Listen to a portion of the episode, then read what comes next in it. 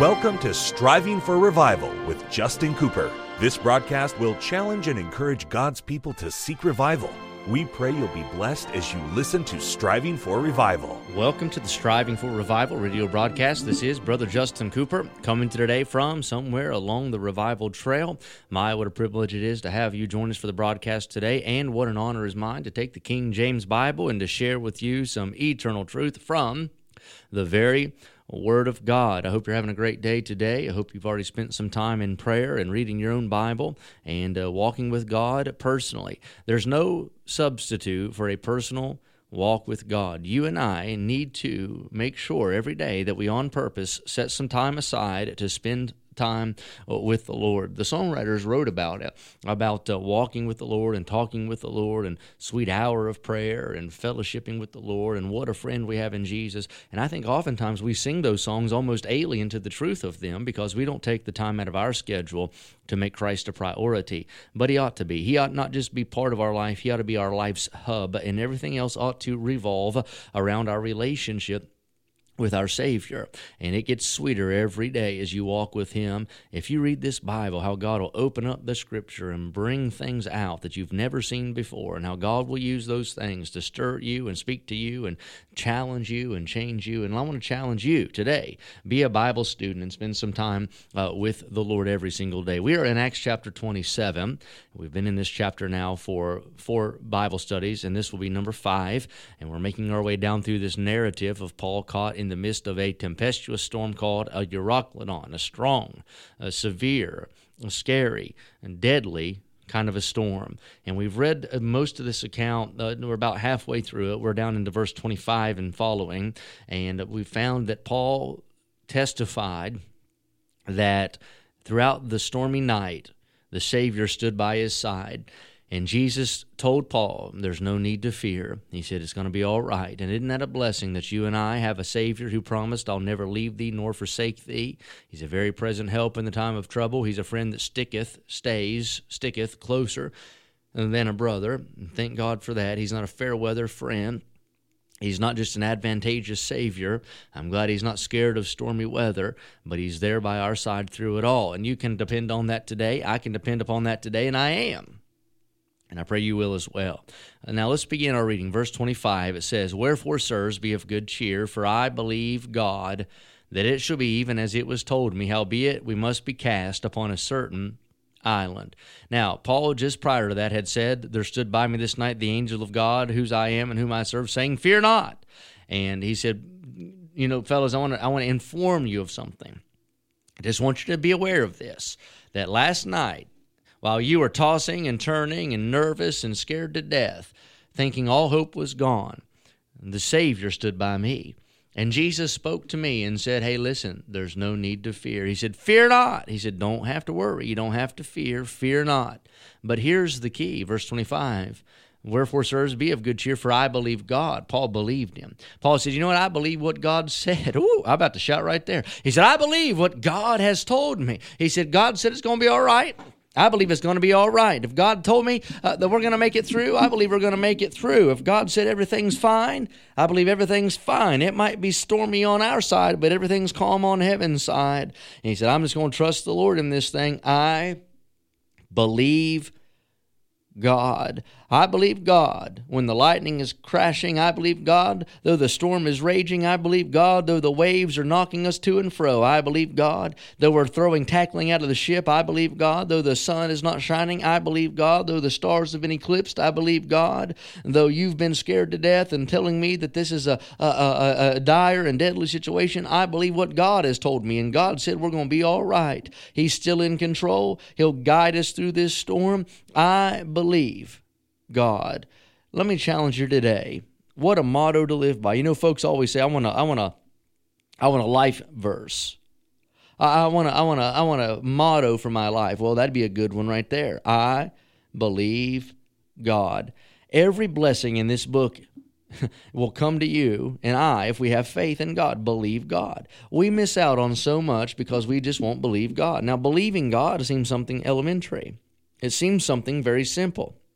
It seems to me something that should be very basic for a Christian.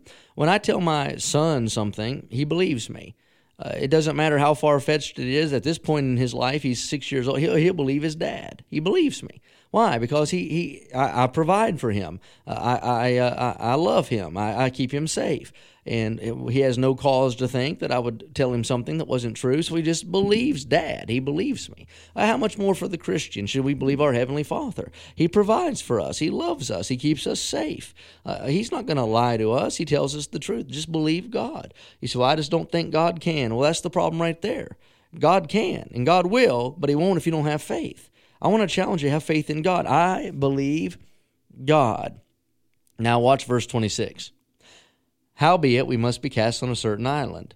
Now, I'm not a health and wealth prosperity charismatic preacher on, t- on TBN or one of these deliverance men who's trying to make money off of uh, ignorant people. I want to give you the truth of it. Just because you make the declaration of faith and say, I believe God, doesn't mean it's going to take every storm away. The storm does not end in this verse. It doesn't mean it's going to remove all the valleys. It doesn't mean it's going to erase your burden. It doesn't mean it's going to fill your coffer with money and put uh, uh, food on your table immediately and take all the calories out of your piece of pie and make your waistline shrink. That's not what it's saying. He said, I believe God, that God's going to see us through. He said, but we're still going to have a shipwreck. Now, that goes back to the bad decision to set sail, where the centurion listened to the master of the ship instead of Paul. They cannot uh, avoid the circumstance that they're in, but they do have this confidence. God promises that they're going to be kept safe that they're going to get through it. And I want to I want to encourage you. Listen, you say, "Well, I love God. I sold out. I'm serving God. I give to the church. I, I tithe. I, I, show up for soul winning. I, I, believe God. I have faith in God. I pray. I read my Bible. I try to do right, dress right, talk right, smell right, all these things." And yet, still, it seems like things are going sideways in my life. Yeah, well, that's just Bible. It wasn't always perfect for Noah. It wasn't always perfect for Abraham. It wasn't always perfect for Jacob. It surely it wasn't always perfect for Joseph. It wasn't always perfect in the life of Isaac. It wasn't always perfect for David, or sorry, Daniel or Jeremiah or Isaiah. Or you can go through the Bible list. It wasn't always perfect in the life of Peter, and here we have the occasion it wasn't always perfect, quote unquote, in the life of Paul.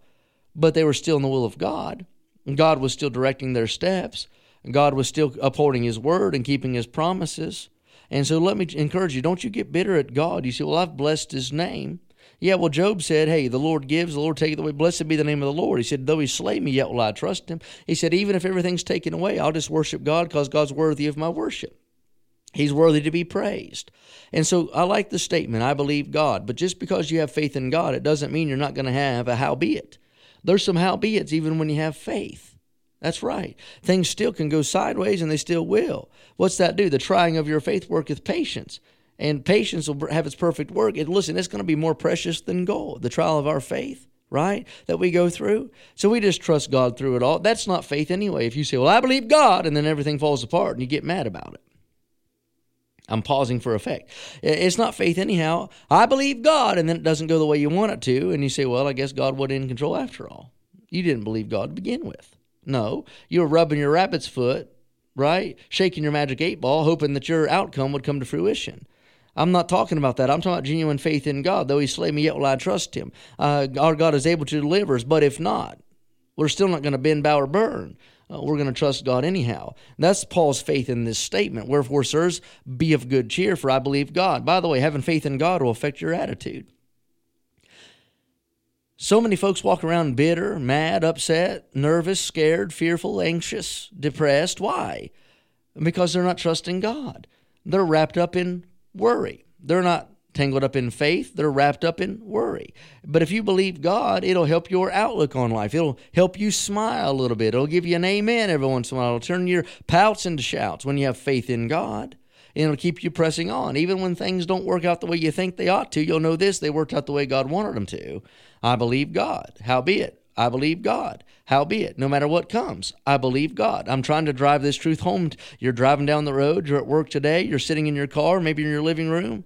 I don't know where you're at today, but I want you to know this believe God. Have faith in God. And no matter if it's pleasurable or painful, no matter if it's stormy or sunny, no matter if it's up or it's down, or if it's dark or it's light, faith in God will guide us through and we can have cheer in those situations of life. Howbeit, howbeit, be of good cheer, believe God Howbeit, just believe God. That's all the time we have for today. We'll get into the rest of this chapter as we go forward next Bible study. Until then, pray with me for revival. Thank you for joining us today for Striving for Revival with Justin Cooper. Listen at this time every weekday as we strive for revival.